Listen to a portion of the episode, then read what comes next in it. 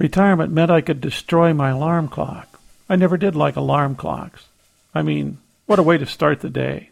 Alarm! What does that word mean? Get ready for trouble? Watch out. Danger's close. Prepare for trouble. Is your job or your life that bad? Is this any way to start the day? The British are coming, the British are coming. Paul Revere lives for many of us each and every day. This is Retirement Talk. I'm Del Lowry. Alarm should ring when your house is on fire, when an intruder breaks in, when someone robs a bank. Given a choice, I would rather start the day in a gentle fashion.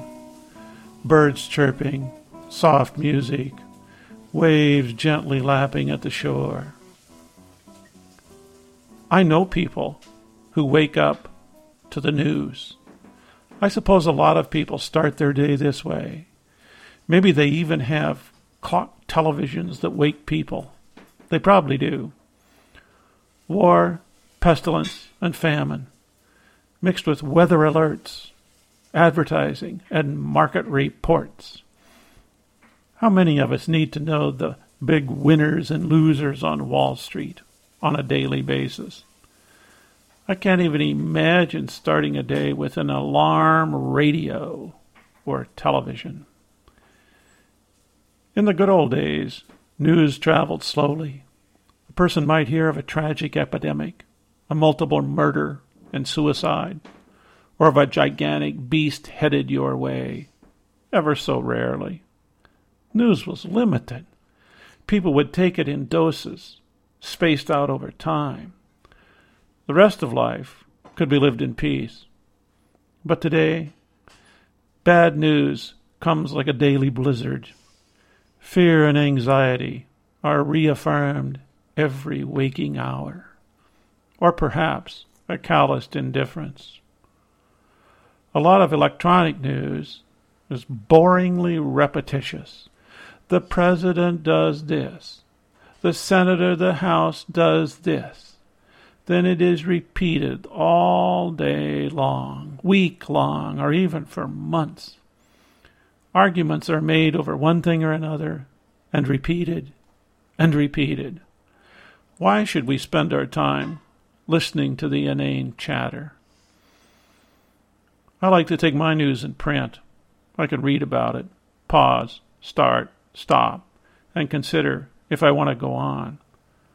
I can also take it in my own space and time. I can, of course, never take news before lunch.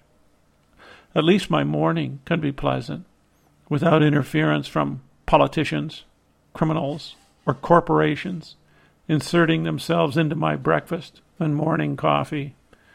I should be entitled to read a few pages from a novel, listen, or play some music. Go out for a walk or bike ride. Look at a few flowers or the sky without images of news filtering and staining my vision. I don't want to imply that one shouldn't keep informed about the community, state, country, or world. It is just the method with which I take issue. In a recent telephone conversation, after finding out that we didn't have a television, the other person seriously said, But how are you going to get the news? I found that question as strange as she probably found my statement that we didn't have a television. There are many places one can go for a news fix today. As for me, I scan the local paper just to check community type stuff and familiar names. This only takes a few minutes. And then there are a couple of local weekly newspapers that are a must for local news and strong opinions. Then there's the digital edition of the New York Times. It's cheap, current, and of course, it is the New York Times. Plus, it is digital and it feels good to bypass paper wasting, old fashioned newsprint. I have a couple of old line online magazines that I check most every day. The Tyee is one that a friend publishes in Canada. Then there are the magazines The Nation, The New Yorker, Harper's, and Wired. And of course, there are all the newsletters from various organizations. The reading list seems long, but I try to limit time spent on this effort to keep informed. I skip lots of stuff. As for radio, NPR has suffered such a political beating and budget cut barrage that it barely limps along as a weak reminder of days gone by. Since we live and spend almost one half of our time in Canada, we're used to having the CBC as a source of information. NPR pales in comparison.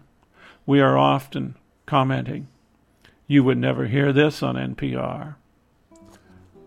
I must admit that there are some shows on NPR that can be very informative and entertaining. I can get them on air or via their podcast. None of them are presented as news shows. So there you have it.